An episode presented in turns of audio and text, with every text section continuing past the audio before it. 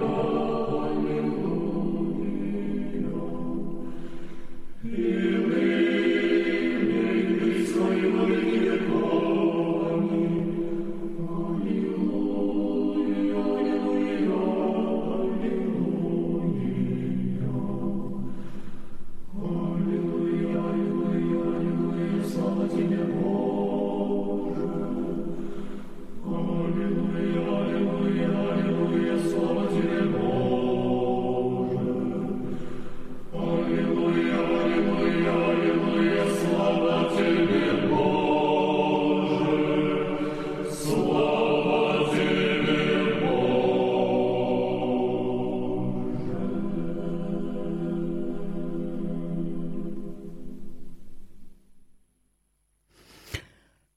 Здравствуйте, дорогие братья и сестры. У микрофона протерей Александр Степанов.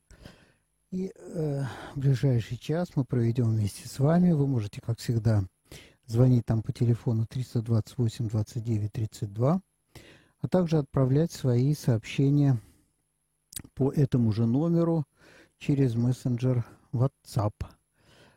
И, кроме того, как всегда, можно писать вопросы на нашем сайте Град Петров.ру. Э, в принципе, сейчас работает и YouTube, там открыт чат, туда тоже можно свои вопросы и комментарии адресовать. Ну вот, все наши э, возможности для связи включены, так что, пожалуйста, жду ваших вопросов. Ну вот, некий вопрос уже поступил. Хотел обратиться ко всем, дорогие, давайте будем милосерднее и терпеливее друг к другу, не будем стесняться просить прощения, ведь каждый такой, чему был научен, может и пытается исправляться, но тяжело или медленно. Согласитесь, батюшка? Ну, конечно, что ж тут, с чем можно не соглашаться? Да. Просить прощения – это очень христианское занятие. И даже и не только христианское, а и вообще человек, который это не умеет делать, не умеет признавать своих ошибок, конечно, с христианской точки зрения совсем человек малогодный. Да и в житейских обстоятельствах, если человек не умеет э, смотреть на себя критически, и признавать ошибки, то, конечно, тоже плохо. Тут важно еще такой момент, что, да, пожалуй, критически смотреть на себя, наверное, все умеют. А вот именно еще признать ошибку, попросить прощения, вот это несколько более сложно дается некоторым. Вот, так что э, комментарий, реплика вполне разумная. Вот, пока вопросов больше нет. Ну что же, можно побеседовать, например, о богослужении. Вот вчера у нас была передача с Данилом. Как всегда, мы, конечно, не успеваем сказать все то, что нам хотелось бы сказать. Ну вот можно воспользоваться случаем, раз такая тишина у нас в эфире. Все, наверное, уехали на дачу в пятницу вечером, и слушателей нет. Поэтому можем поговорить о чем-нибудь еще. Э, ну, вчера вот, например, одна слушательница спрашивала о божественной литургии, о смысле отдельных ее частей. Ну, вчера, к сожалению, я не мог на этот вопрос э, отвечать развернуто, потому что мы говорили, в общем-то, о богослужении в целом, вообще как таковом, не только о литургии, а и о всех э, других службах, и больше, может быть, даже о э, службах э, недельного и суточного круга. Вот, э, потому что литургия все-таки в целом гораздо более понятна. Во-первых, там почти ничего нет неизменяемого, все из раза в раз одно и то же. Поэтому, если регулярно на литургии бывать, то по крайней мере, текст и их смысл постепенно-постепенно проясняются. А вот что касается вечерней и утренней, ну вот две службы основные, которые служатся ежедневно на приходах в частности, вот, они вызывают больше вопросов, потому что там э, практически служба никогда не повторяется. Раз там в 400 с чем-то лет она полностью может повториться. Поэтому э, тексты все время разные, запомнить их гораздо сложнее, и вот там возникают проблемы. Вот. Э, ну, а по поводу литургии, вот о чем я вчера не стал распространяться, конечно, я готов ответить. Э, там был вопрос о смысле проскомидии. И, насколько я помню, о херувимской песне, о Великом Входе. Значит, проскомидия – это такая часть божественной литургии, которая служится, собственно, до э, начала и, как правило, совершается тогда, когда народ еще только в храм собирается или, или, может быть, и раньше священник начинает. Что там делается? Там подготавливается наша жертва, подготавливается жертвоприношение, то есть э, хлеб, который будет освящен из круглой просфоры вырезается таким кубиком, э, кладется на дискос. Дальше идет поминовение, которое начинается, конечно, с поминовения Божьей Матери, и в память о ней вынимается частица из отдельной просфоры, Богородичная просфора. Дальше поминаются все святые, ну, по чинам, некоторые из них более конкретно – вот, э, все это выкладывается на дискос, там 9 чинов святых. Дальше просфора о здравии, дальше просфора о упокоении. Вот, э, собственно говоря, здесь совершается наиболее такое развернутое, я бы сказал, поминовение. Оно может быть не самое даже главное в божественной литургии, хотя там вынимаются частицы – за всех. Вот вы пишете, дорогие слушатели, тоже записки. И вот имена, которые вы в них помещаете, о здравии, о упокоении, эти имена, э, собственно, вот и поминаются в этот момент, изымаются частицы, э, ну, так, в теории э, на каждое имя, ну, как правило, все-таки, особенно в больших храмах, где это сложно, стоят рядом чтецы, э, читают вот эти списки имен, и священник вынимает частицы, ну, там уж, может быть, получается, что одна частица на два имени, это, собственно, не так существенно, наверное. Ну, вот в нашем храме существенно меньше э, людей, существенно меньше записок, мы стараемся это делать прямо вот на каждое имя вынимать частицу. В конце богослужения, в конце божественной литургии, после причащения всех, э, со словами «Отмы, Господи, грехи везде поминавшихся, честную Твою кровью, молитвами святых Твоих». Все вот эти вынутые частицы, которые тоже находятся на дискосе, ссыпаются в чашу, в кровь Христову. И вот происходит такое символическое, ну, в общем, наверное, и по существу омовение – душ тех людей, которых мы поминали. Вот, э, так что проскомидия – это, во-первых, подготовка к просто техническая, да, там в чашу наливается вино, смешанное с водой, значит, вот хлеб готовится и поминовение совершается. Ну вот это смысл э, проскомидии, так если очень коротко говорить, не вдаваясь там в символику, например, там часто говорится, что это э, встреча э, звезды, потому что звездица так называемая полагается на дискос, а сверху покрывается покровцом. На дискосе э, изображается э, часто жертва Христа, то есть э, встреча Вифлеема, по-моему, э, Афанасий Александрийский, если я правильно помню, ну, или кто-то из вот древних святых уже э, говорил, что это встреча Вифлеемской звезды и э, заклание Агнца. Вот. Но это уже такая вот некоторая символика того, что происходит. Вот. А в принципе вот смысл такой. Второе поминовение совершается уже в конце литургии, сразу после, э, то есть не в самом конце, конечно, но сразу после евхаристического канона.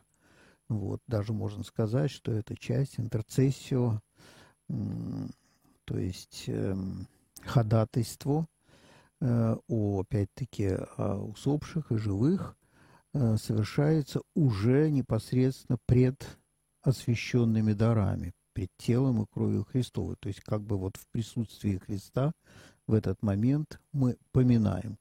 Э, в древности это была очень развернутая часть поминовения, и основное поминовение было там, потому что в первые примерно 8 веков проскомидия как отдельное вот такое действие, как сейчас, вообще не существовало. А поминовение, конечно же, было.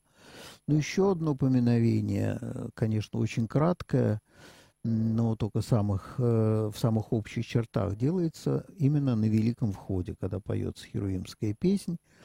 И поскольку, опять-таки, символически, образно э, это шествие изображает э, вошествие Христа на Голгофу, а на Голгофе, как известно, разбойник, распятый рядом со Христом, просил его «помяни меня, Господи, во Царстве Твоем», то вот здесь уместно как бы вместе с этим разбойником произнести поминовение там великого господина отца нашего патриарха, э, правящего архиерея, всех митрополитов, епископов, епископов, там всех служащих, вот, э, нашу страну и православных людей ее, ну и дальше там могут и о поющих, и о жертвователях, благоукротителях, там кого угодно можно.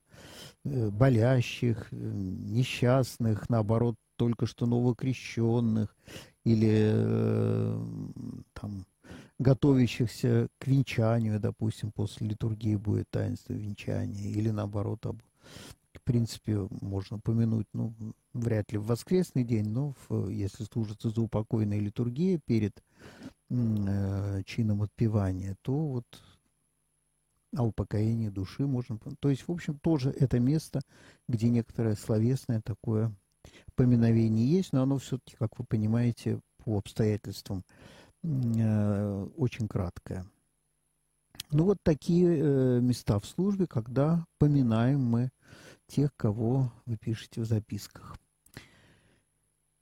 Э, ну вот пришли уже и вопросы у нас, так что переключимся на ответы. Э, итак, в книге игумена Никона Воробьева «Как жить сегодня» наткнулся на довольно известный отрывок о нравах тогдашней 61 года Московской Духовной Академии в Загорске. Отношение к учащимся, как и к лагерникам, а не к свободным живым личностям, которым надо помочь утвердиться – в вере, перед которыми все, начиная, все, начиная с ректора и кончая прислугой, должны считать себя должниками. Я поступил э, в Московскую духовную академию семинарию в Сердиевом Посаде в начале нулевых, ну, то есть, а, так, ну, не знаю, кто это пишет, э, и уже тогда на стадии абитуриента почувствовал страшно бесчеловечный дух системы, в которой молодые люди, расходный материал. Получается, что с 61 -го года ничего не изменилось. Я помню, подумал тогда, не потому ли у нас так, э, такое дурное отношение к человеку в любой системе в обществе, что, что тон этому задавала и задает именно церковь. В этой связи протестантизм или обна, обновленный католицизм с их бережным интересом к личности представляются более симпатичными.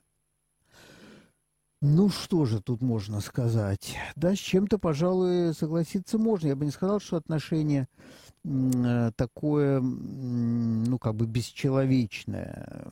Все-таки я, пожалуй, с таким прямо уж не сталкивался. Но действительно стилистика, э, так сказать, взаимоотношений учащихся и учащих э, очень часто, ну, вот такая жестковатая. Вот, когда могут там учащегося и за шкирку взять, если он какие-то ошибки совершает, допустим, в алтарном служении, да. Конечно, это всегда очень отвлекает служащих священников, и, так сказать, там вот э, иногда считается полезным вот так вот, э, так сказать, жестко поучить. Вот, это есть. Ну, как вам сказать, я думаю, что это такая брусатская стилистика, э, вот она идет действительно с достаточно давних времен, когда нравы были достаточно грубы, вот, и в жизни они были еще гораздо более грубыми, чем в э, духовных каких-то заведениях, школах. Вот. Э, но это как вот какой-то, я бы сказал, атовизм, может быть, продолжает жить э, отчасти, соглашусь, в сегодняшней нашей жизни. Я уж, конечно, очень давно в семинарии не бывал в качестве учащегося. Вот. Э, но могу подозрить, что вот сама эта стилистика такая, она, видите, немножко от монастырской жизни происходит, где, так сказать, хвалить не принято, наоборот, распекать принято, как бы смирять, смирять. Вот человек о себе думает много и считает себя таким тонким и, значит, вот высокодуховным, ну, тут его как бы немножко на землю ставят, да. Вот. Э, действительно, для сегодняшней жизни, которая все-таки двигается в сторону какого-то гуманизма, уважения человека, уважения дистанции по отношению к другому человеку, что само по себе, по-моему, очень христианское, вот, оно немножко подменяется вот такой монастырской строгостью, жесткостью нравов. Вот, опять-таки в монастырях вот какие-то средние века, наверное, вот такое вот было. Вот. Я не скажу, что это бесчеловечные те люди, которые там и преподают, и служат в духовных школах, я имею в виду, это совсем не обязательно какие-то злые, нехорошие люди, совсем нет. Вот. Но, повторяю, это такая укоренившаяся стилистика. Мне кажется, она постепенно, постепенно уходит. Почему оно вот э, сохранялось э, вот все это советское время? Потому что вообще все было заморожено. То есть церковь не развивалась, она жила исключительно вот той традицией, которая э, сложилась в предреволюционные годы к этому моменту, и потом она просто была как-то законсервирована. Ну, какие-то другие вещи, конечно, там малоприятные входили в церковную жизнь, безусловно, в связи с взаимодействием с советской властью, которая, понятно, как к церкви относилась, что она с ней вытворяла. Вот. Но э, вот какого-то развития стиля взаимоотношений между людьми в церкви, ну вот это как-то коснулось, может быть, маловато, недостаточно. Так что я отчасти соглашусь, что есть такая, на мой взгляд, проблема. Можно было бы гораздо более так сказать, по-человечески относиться друг к другу в э, церковной среде, вот, без такого подчеркнутого, значит, вот, желания подчинить, желания смирить, вот. Все-таки э, это не, не монастырь, но у нас ведь в церкви вообще, э, так сказать, монастырская практика начинает типикона от устава, который монастырский, который единственный и регулирует всю жизнь церкви. Вот. И кончая вот такими особенностями взаимоотношений, они действительно вот, повторяют что-то такое монастырское, причем, на мой взгляд, не в самых лучших его проявлениях. Э, у нас звонок есть, слушаем вас. Здравствуйте, батюшка. Здравствуйте. У меня такой вопрос, знаете, два вопроса. А, тут сказала мне одна прихожанка, говорит, работница храма, говорит, что после ей стала говорить, что после причастия не, нельзя прикладываться к иконам. Вот. Потом говорит, и при, после причастия э, она говорит, я хлеб взяла, все, это хлеб, э, вот, значит, заедать. А она говорит, нет, не надо, надо вначале запивка. Это что ж такое? Я считаю, ну, наверное, это неправильно. Ну вот. Ну, в общем, вы вот это объясните еще. Две недели назад я записалась к врачу и как-то сразу не сообразила, что это 12-й праздник большой. Ну, в общем, к двум врачам в один день, я не знаю даже. Потому что к врачам сейчас трудно же записаться, ждать да. надо долго. И что-то как-то так неприятно, что мне как раз на 12-е. Я уже думаю, может, на всеночную сходить вечером. вот накануне. Угу. Ну вот такие вот вопросы. Спасибо. Хорошо. Ну, давайте со второго начнем. Ну что, ну бывают обстоятельства, когда мы в праздничный день не можем попасть. Ну, многие люди работают, например, да, и поэтому, ну, вот не бывают утром на божественной литургии, скажем, десятые праздники. А кто-то работает по сложному графику и выпадает на воскресный день, тоже не бывает на литургии.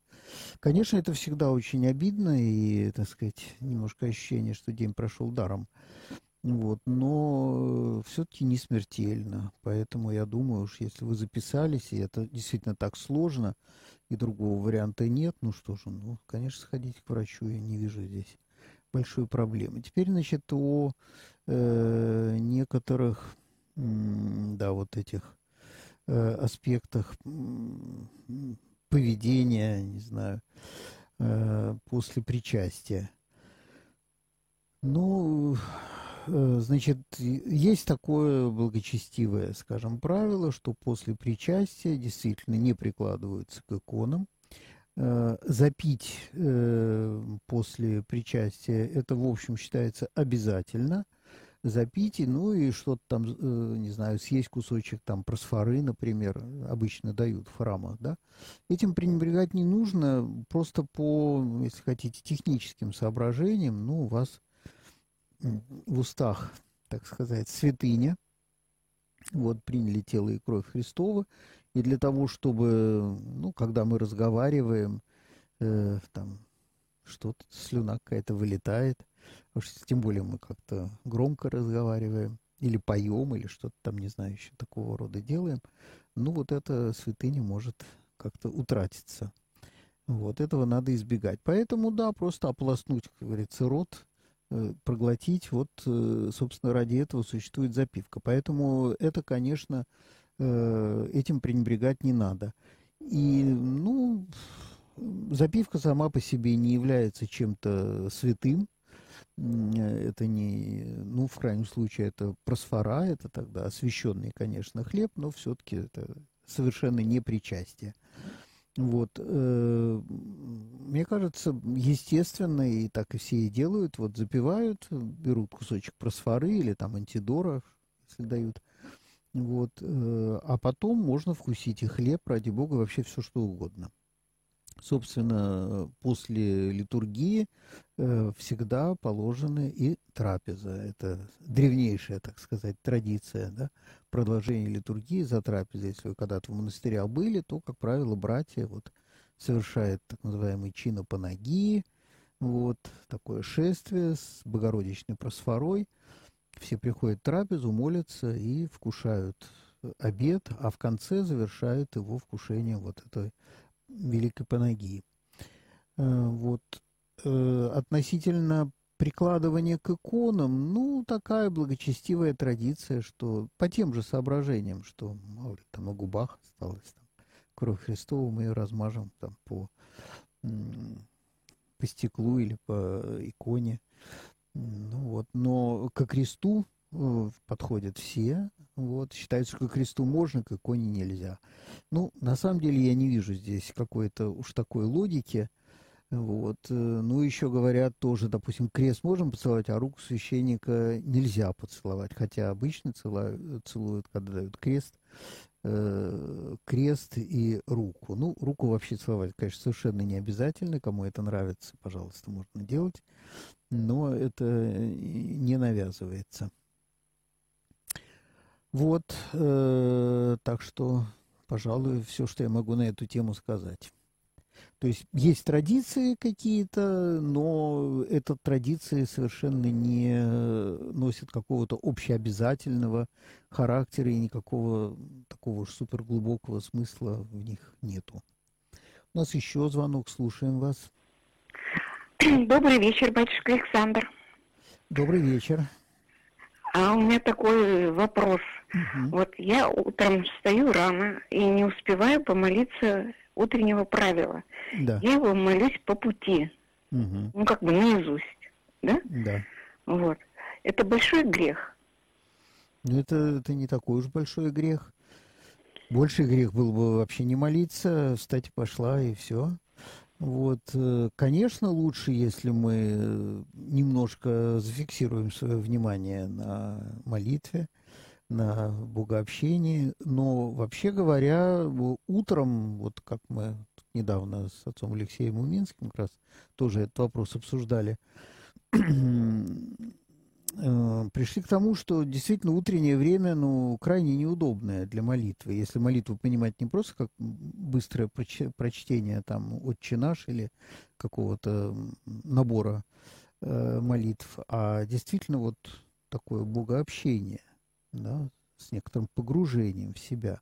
Но для этого времени просто мало, и человек спешит, как правило, вот как вы говорите. Большинство людей живет именно так.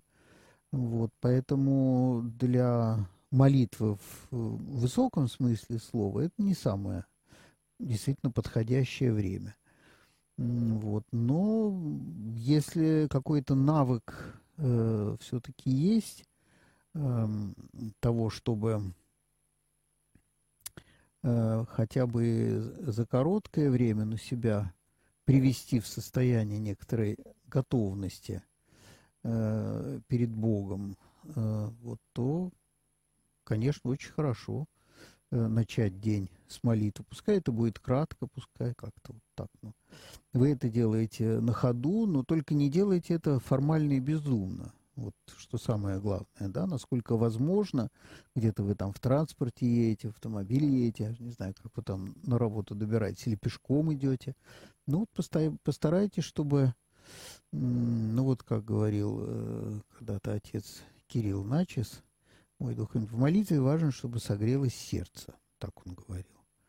Ну, это, это как-то понятно. Да, вот если есть какое-то ощущение, что да, эта молитва не, не просто так осталась у меня э, на языке, а куда-то она пошла дальше, вот, что обнаруживается вот поэтому, условно говоря, согреванию сердца. Вот, значит, молитва недаром.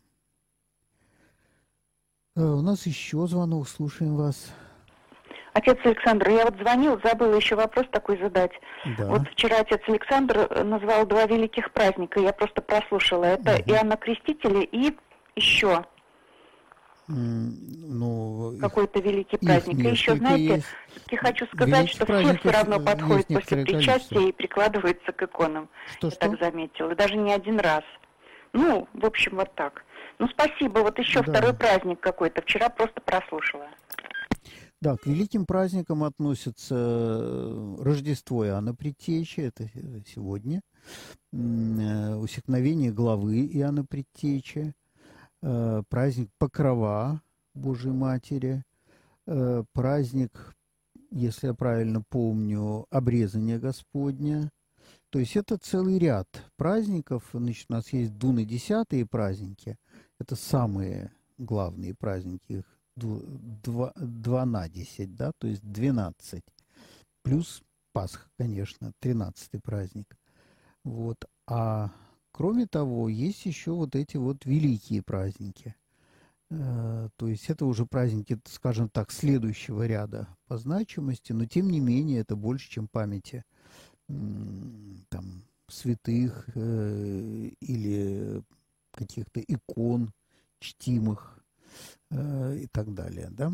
Вот. Ну вот к таким праздникам я сказал относятся вот эти, и, может быть, я еще какой-то упустил.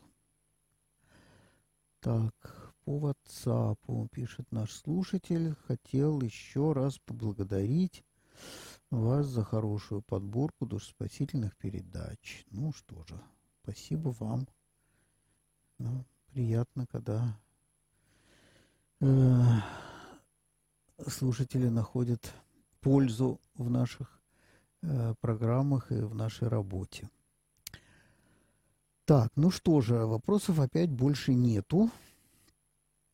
Давайте о чем-нибудь еще мы побеседуем. Значит, вот по литургии я коротко ответил по вопросам, которые вчера в программе вечерней нам задавали. Ну, говорили мы много о чем, о церковнославянском и русском языках, об их соотношении, о том, что предпочесть. Ну вот я говорил, что мне кажется наиболее правильный путь сохранять церковнославянский, но его русифицировать. Это то, что делалось в церкви абсолютно всегда. Язык меняется в связи с изменением языка. Переписчики, конечно же, правили тексты для того, чтобы делать их более понятными, более вразумительными. Единственное, что, конечно, было бы очень хорошо, если бы это был тоже какой-то централизованный процесс, потому что не всегда э, священники э, ну, делают это достаточно хорошо. Скажем, да, что-то, может, меняют какие-то слова, но не всегда продуманно. Вот если бы действительно новые очередные издания богослужебных книг уже в них вносили целенаправленно правки – причем делалось это бы людьми квалифицированными, хорошо знающими и понимающими церковно-славянский язык, вот, то мне кажется, что от этого все бы только выиграло. Это было бы, ну, во всяком случае, некоторым, некоторые, некоторым решением проблемы. Второе, о чем мы говорили, тоже, наверное, было бы неплохо, если бы действительно было была возможность в каких-то храмах, где, скажем, община, это, ну, скажем, большинством голосов или вообще консенсусом решает, что стоит э, молиться по-русски, ну, чтобы такая возможность тоже была дана. Там, где хотят по-славянски, пускай служат по-славянски, где хотят по-русски, пускай служат по-русски. Но вот средний путь, как я говорю, мне наиболее симпатичен путь э, русификации. У нас есть звонок, слушаем вас. Здравствуйте, отец Александр. Здравствуйте. Скажите, пожалуйста, вот я хожу в тот храм, где не бывает воскресенья перед литургией причастия, э, исповеди. Она да. там проходит другие дни, но ага. я там другие дни не бываю, потому что это за городом. Вот скажите, угу. как часто все-таки нужно исповедоваться? Обязательно ли исповедоваться перед каждым причастием? Я причащаюсь раз в три недели. Да, ну, видите, к сожалению, у нас в церкви, как и по многим вопросам, по этому вопросу какого-то консенсуса нет.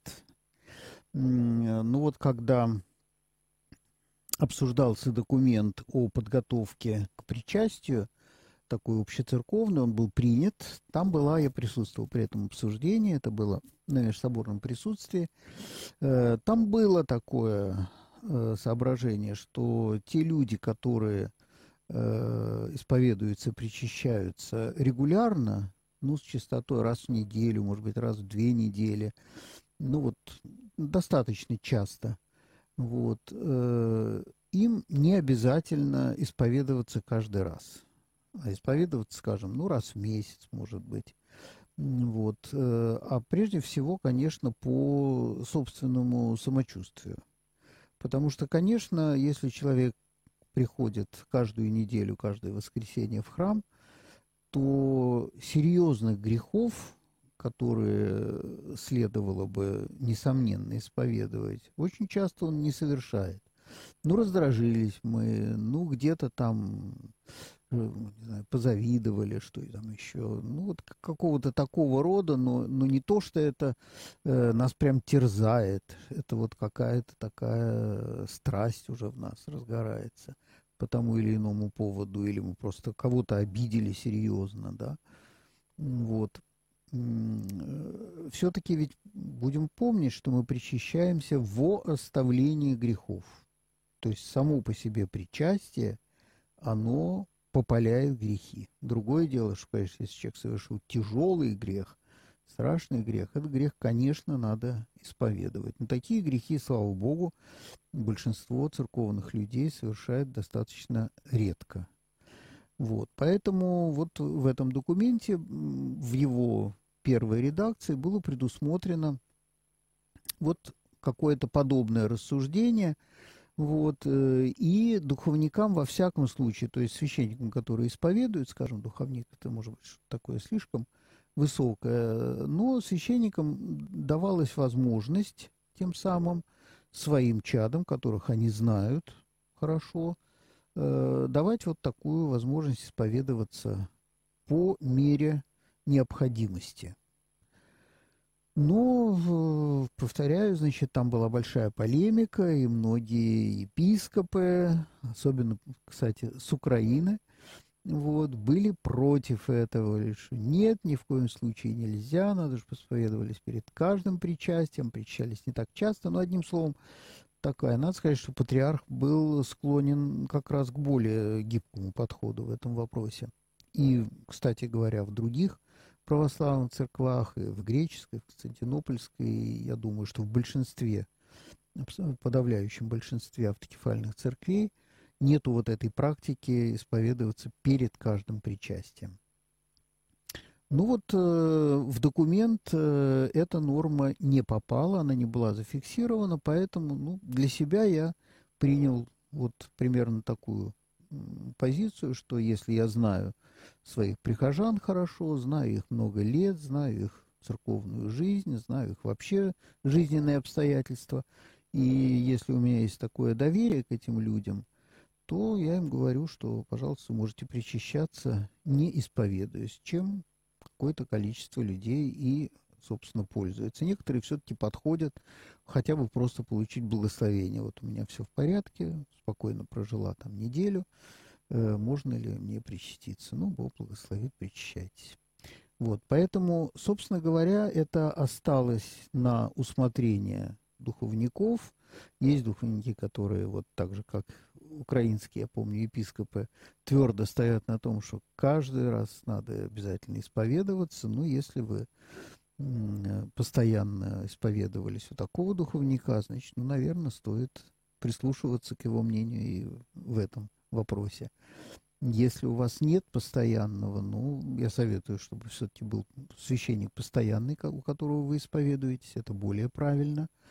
Вот, и больше пользы вы просто будете получать, скорее всего. Можете выбрать, не, э, так сказать, вот э, тут на этапе выбора вы можете пробовать разных. Ну, вот, но человек, с которым у вас сложатся какие-то отношения, вот такого рода духовные, почувствуете, что да, действительно, есть польза от того, что вы с этим священником беседуете, может быть, иногда советуетесь, если это нужно. Вот то э, можете руководствоваться теми правилами, которые священник вам э, внушит. Э, вот э, у нас еще звонок, слушаем вас. Алло. Здравствуйте. Добрый вечер. Это Добрый. Лариса. Я вчера вам задавала вопросы, спасибо. Но я еще имею в виду, что когда переносят э, тело Христова, закланного Господа, Херувимы, то мы в это время стоим с покаянием и просим у Бога прощения. А на милости мира мы просим, благодарим Бога за все. То есть каждый смотрит свою душу и участвует таким образом в литургии. Ну что же, хорошо. Э, единственное, что все-таки замечу, что в, на Великом Входе Э, мы не имеем еще тела и крови, мы имеем хлеб и вино.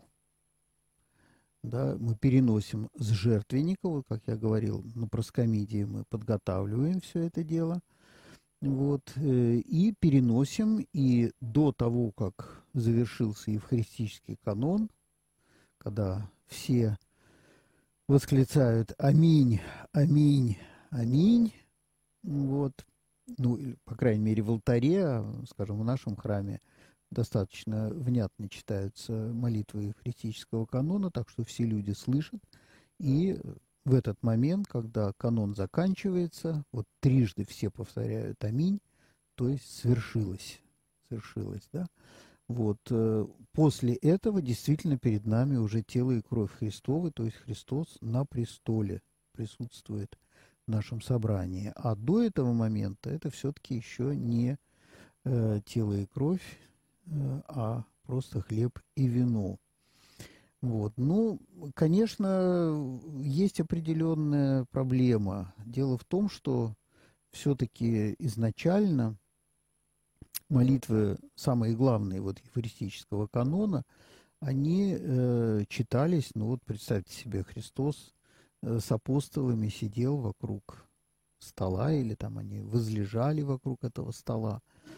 И он произносил благословение и благодарение Отцу за хлеб, за вино, вот, и после этого произнес слова «Сие есть тело мое, сие есть кровь моя».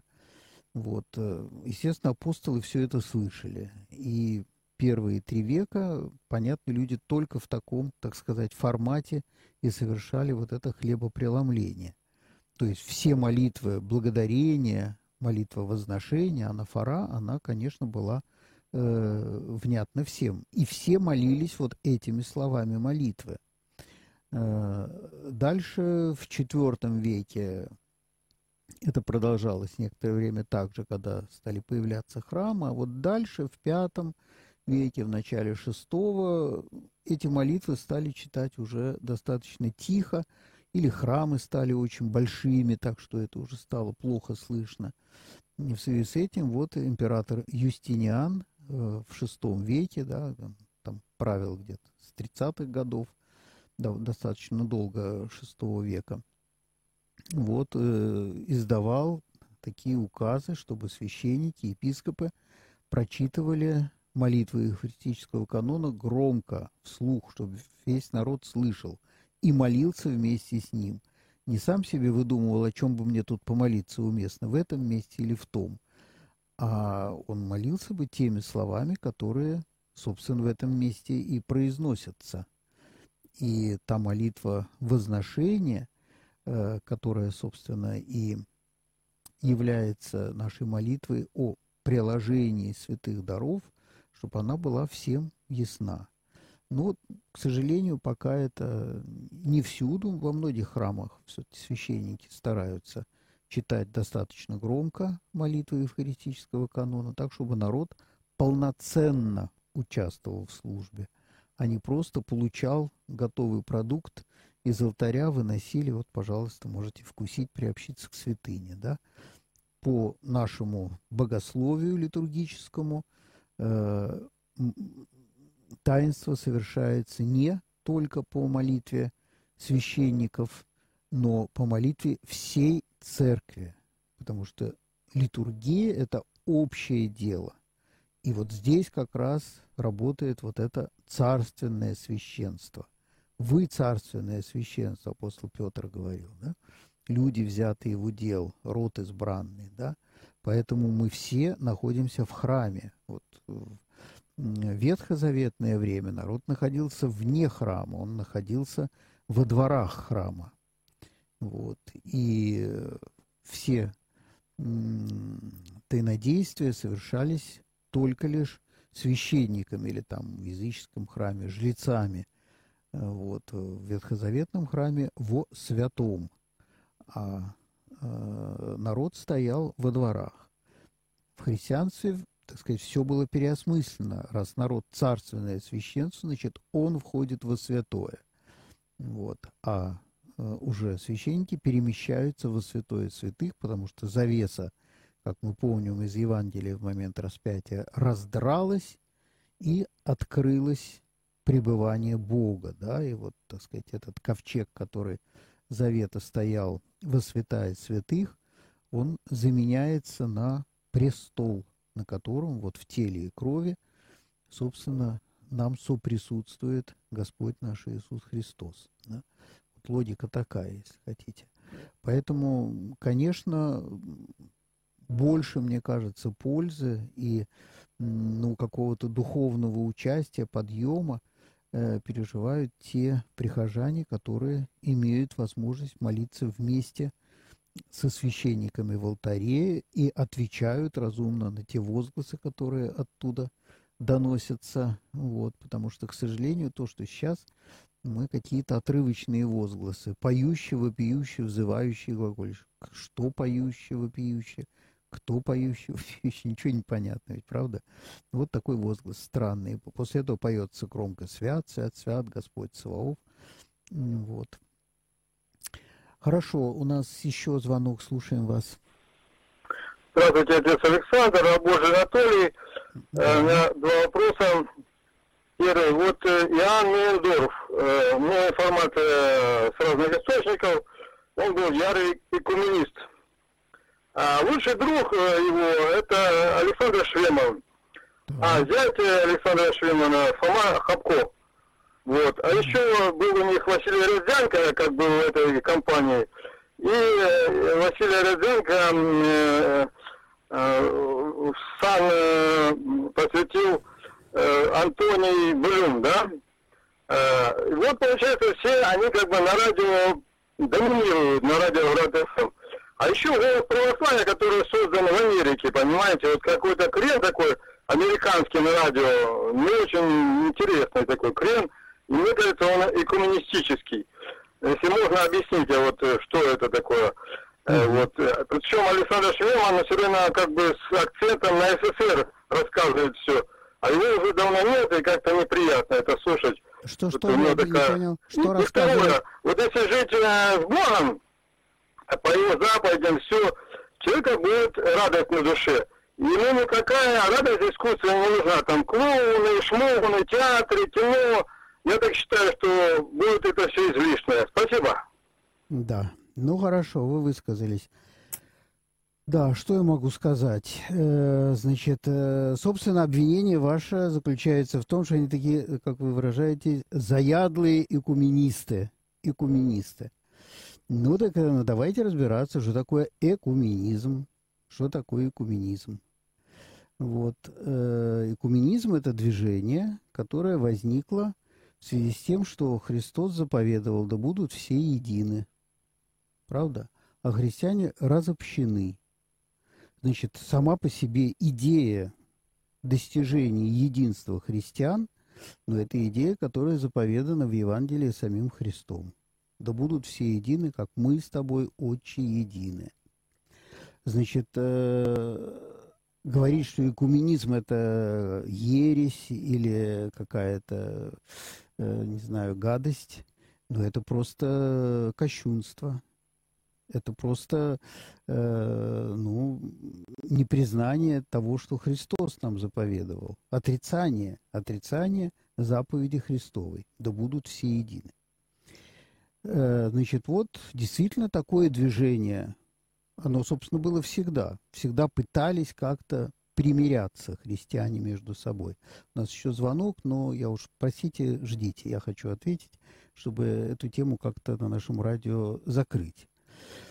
Так вот, э, в начале 20 века, даже, я думаю, в конце 19 века, э, возникло вот это движение, экуменическое движение, которое призвано было способствовать, содействовать, создавать какие-то условия для того, чтобы в конечном счете восстановить единство Церкви Христовой.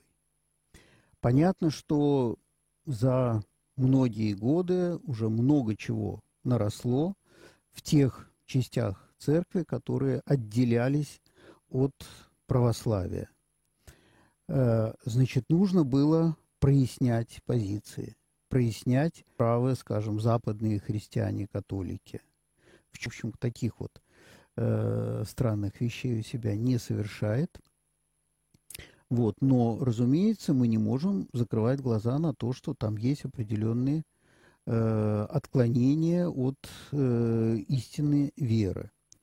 Э, то, что, например, в XI, XII, XIII веках православные говорили о Западной Церкви, ведь не было разговора о филиокве практически вообще, если вы так в курсе вопроса, да, э, уважаемый Анатолий. Э, в основном говорили о том, на каком хлебе служить, на пресном или на квасном.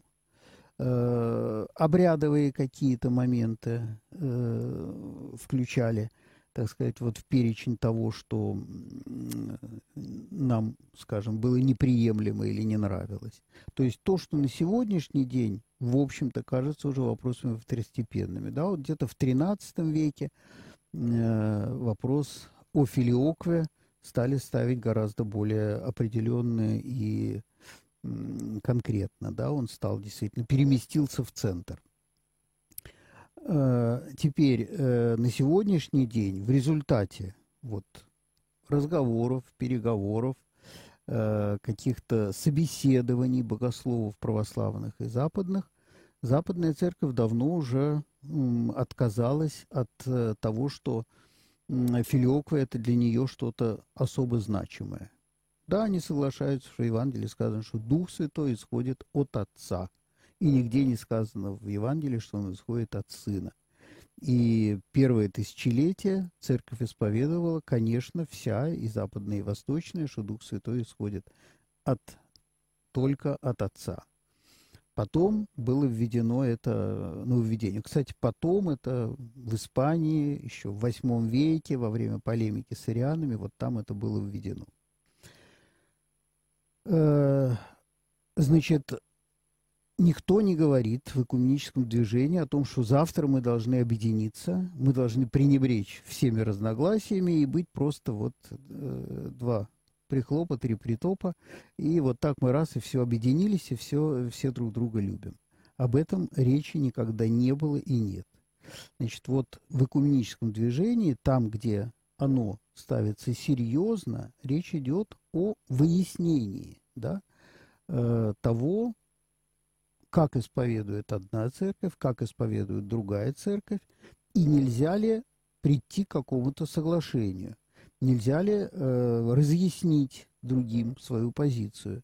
И не будет ли эта позиция принята? Вот мы видим, что в результате 20 века э, западная церковь абсолютно не настаивает на вот, исповедании, скажем, в символе веры Филиоква.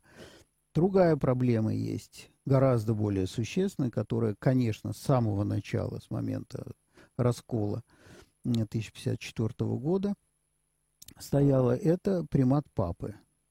Что папа является, э, так сказать, главным администратором церкви на всей, э, во всей вселенной. Да. С этой претензией, конечно, никогда восточные церкви не соглашались. И ни отец Иоанн Миндорф, ни отец Александр Шмеман, ни Фома Хопко, ни Василий Родзянко, ни э, митрополит Антоний Блюм – никогда все вами перечисленные, да, они никогда не выступали за то, что папа должен распоряжаться во всем э, христианском мире, как он распоряжается, скажем, в э, западной части церкви. Это абсолютно неприемлемо для э, православного церковного сознания.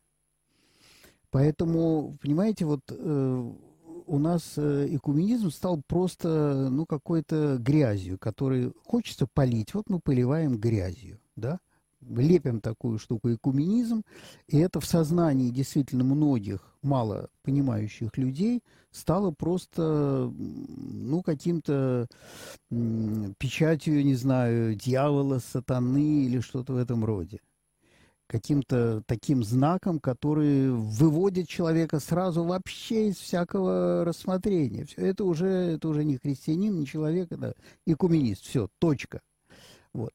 Мне кажется, что вот э, такое сознание, оно появилось из определенной клаустрофобии, э, боязни открытости, а в христианстве это, конечно, прежде всего открытость, открытость, Э, любовь всему верит, всему доверяет, да, все, апостол Павел пишет, всему радуется.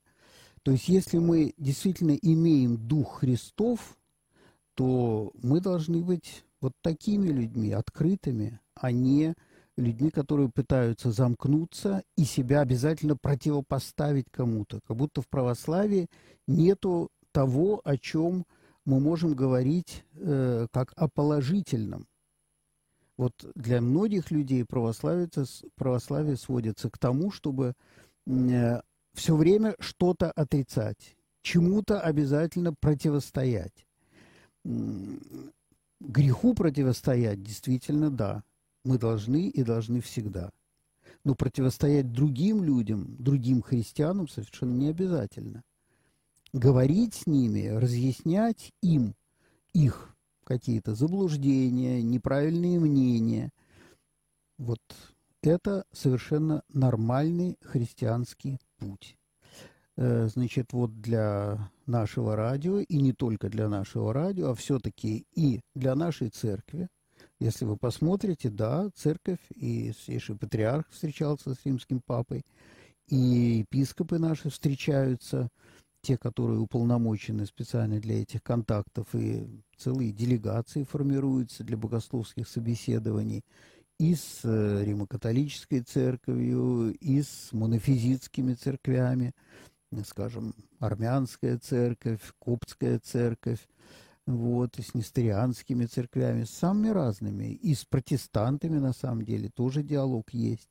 Он, конечно, не может преследовать э, целью такого соединения, которое в теории, может быть, когда-то могло бы произойти с Западной Церковью, но, во всяком случае, присоединиться, и очень многие люди из протестантов присоединяются к православию, просто переходят в православие, да, кто-то принимает крещение, кто-то, в принципе, у нас э, по российским э, нормам, по нормам Российской Православной Церкви, дореволюционным, в требнике есть чин присоединения из разных инославных конфессий. Да? Католики принимаются у нас э, через просто покаяние, то есть человек исповедует символ веры так, как его исповедуем мы, вот, кается в каких-то заблуждениях своих, и все, и присоединяется автоматом.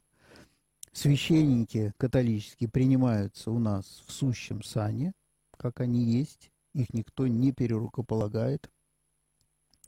Вот, э, и протестанты принимаются через миропомазание, из других тоже деноминаций через покаяние, там, скажем, из армянской церкви, насколько я помню, вот, из древних церквей. Вот, поэтому э, мне э, неприятно слушать вот такие э, реплики хамоватого рода.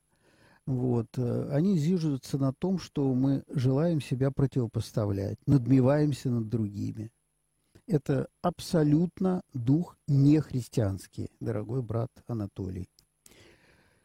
Мне говорят, что уже пора заканчивать. Я прощаюсь с вами, дорогие братья и сестры.